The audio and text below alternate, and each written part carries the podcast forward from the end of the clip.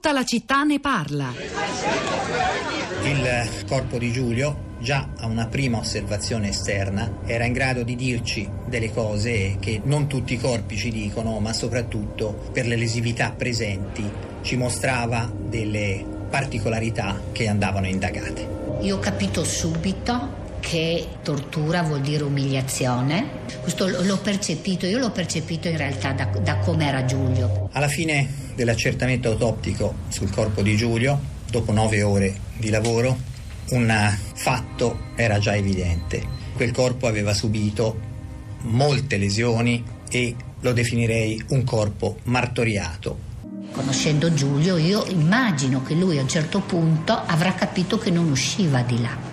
E quindi la paura, il freddo, l'umiliazione, secondo me gli hanno anche sputato. Gli hanno detto, italiano di Cambridge, cosa volevi fare qua? Colpito anche nell'animo e anche nell'intelligenza. Ma cos'è che ha fatto? Ma cos'è che ha fatto? Nove giorni al Cairo, tortura e omicidio di Giulio Reggeni. Questo era un estratto dal terzo dei cinque episodi del docufilm di Carlo Bonini Giuliano Foschini appena uscito eh, per Repubblica e 42esimo parallelo che esplora gli interrogativi sulla tragica fine di Giulio Regeni. Ne abbiamo parlato poco fa con il presidente di Amnesty International Antonio Marchesi e vi ricordo ancora che se ne parlerà oggi pomeriggio al Salone del Libro di Torino e nel collegamenti in diretta eh, di Fahrenheit a partire dalle 15 con Marino Senibaldi e Loredana Ripperini. Abbiamo sentito in questo estratto eh, la voce della madre di, Giulia, di Giulio Paola e del medico legale che ha seguito seguito eh, l'autopsia del suo corpo. È passato quasi un anno da quando i genitori di Giulio Regeni intervennero eh, in un collegamento molto bello, molto forte, molto toccante via Skype alla festa di Radio 3 a Forlì che tra poco tornerà dal 9 all'11, all'11 giugno. Florinda Fiamma social network. Pietro, buongiorno, buongiorno alle ascoltatrici e agli ascoltatori. Prima di andare sui social network, passiamo un attimo per il blog Pietro, dove troverete diversi articoli, ma troverete anche la possibilità di riascoltare il ciclo di puntate dei delitti e delle pene eh, andato in onda su Radio 3 qualche tempo fa, e c'era proprio appunto eh, si parla anche di, ehm, di tortura. E, e dal blog vi leggo il primo commento di oggi, quello di Arianna che ci scrive: Nessun rappresentante rappresentante delle forze si è mai dissociato pubblicamente dai fatti Diaz e Bolzaneto. Dopo un attentato intimiamo ai musulmani la dissociazione pubblica inequivocabile. Per i detentori dell'uso della forza questo non vale.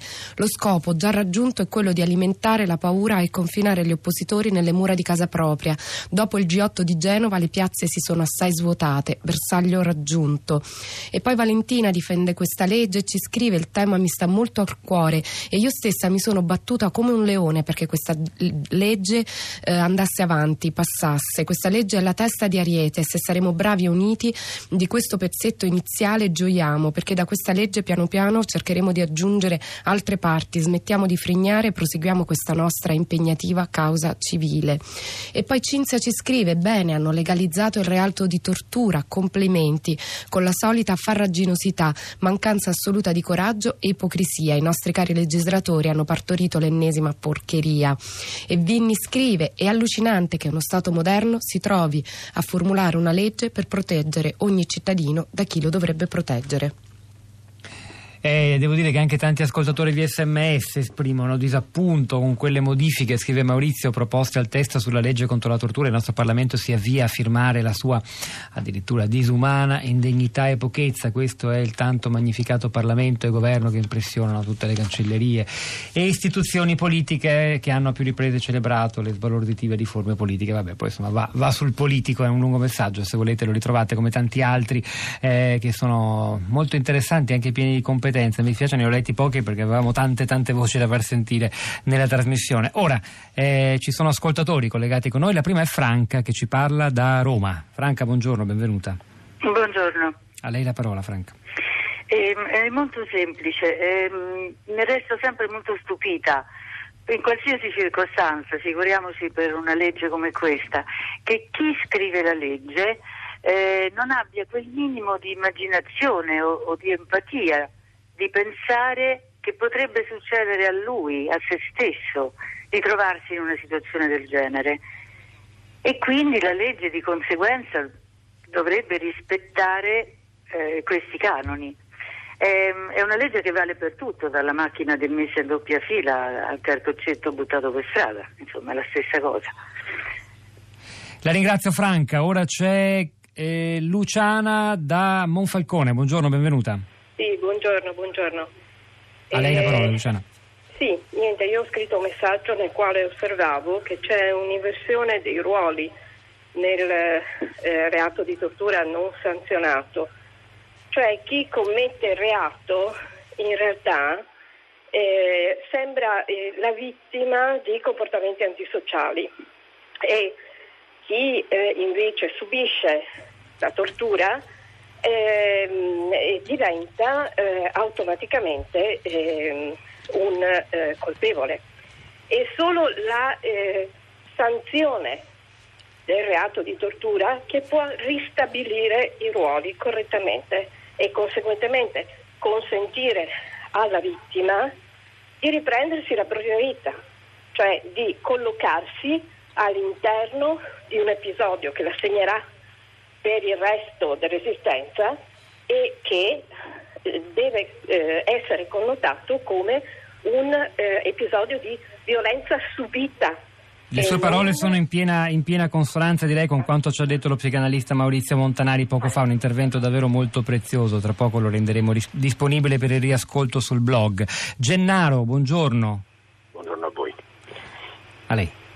Sì, sì d'accordo. Um, questa, ho una preoccupazione per la necessità di distinguere fermamente violenza da tortura, che sono due fattispecie completamente sì. diverse, e lo facevo attraverso un esempio che è un racconto che fa spesso il, l'ex presidente uruguaiano Pepe Mujica, ex guerrigliero, ex prigioniero politico, che raccontava di Dammitrione. Dammitrione era l'addestratore alle tecniche di tortura della CIA che andò in giro per l'America Latina per gli anni 60, poi fu eh, giustiziato dai Tupamaros e Dammitrione diceva fai sedere una persona sulla poltrona più comoda del mondo ma impedisci di, alzargli, di alzarsi, questa poltrona si trasformerà nel peggiore strumento di tortura e lui impazzirà quindi non c'è bisogno della violenza e delle botte. E infatti è un po' quello che ci spiegava anche Montanari poco fa, la costruzione, basta anche solo stare qualche ora in una gabbia e questo, questo fatto, questa frattura della integrità psichica di un individuo potrà perpetuarsi, ripetersi, accompagnarlo per tutta la vita. Grazie davvero eh, per questa ulteriore precisazione. A Gennaro, Florinda. Eh, Nino ci scrive: Le norme che si riescono a legiferare sulla tortura sono da contemplare nell'ambigua pacificazione col fascismo. La repressione ha ancora un alto valore nelle democrazie moderne e siamo in Europa. E poi ehm, Alfredo twitta: Ma davvero non sarebbe chiaro che quello che è accaduto a Bolzaneto sia tortura? Perché lo Stato avrebbe risarcito i sei? Infine il tweet di, del senatore Luigi Manconi sulla, seguendo l'hashtag tortura. Nella vostra legge tutto il male del mondo.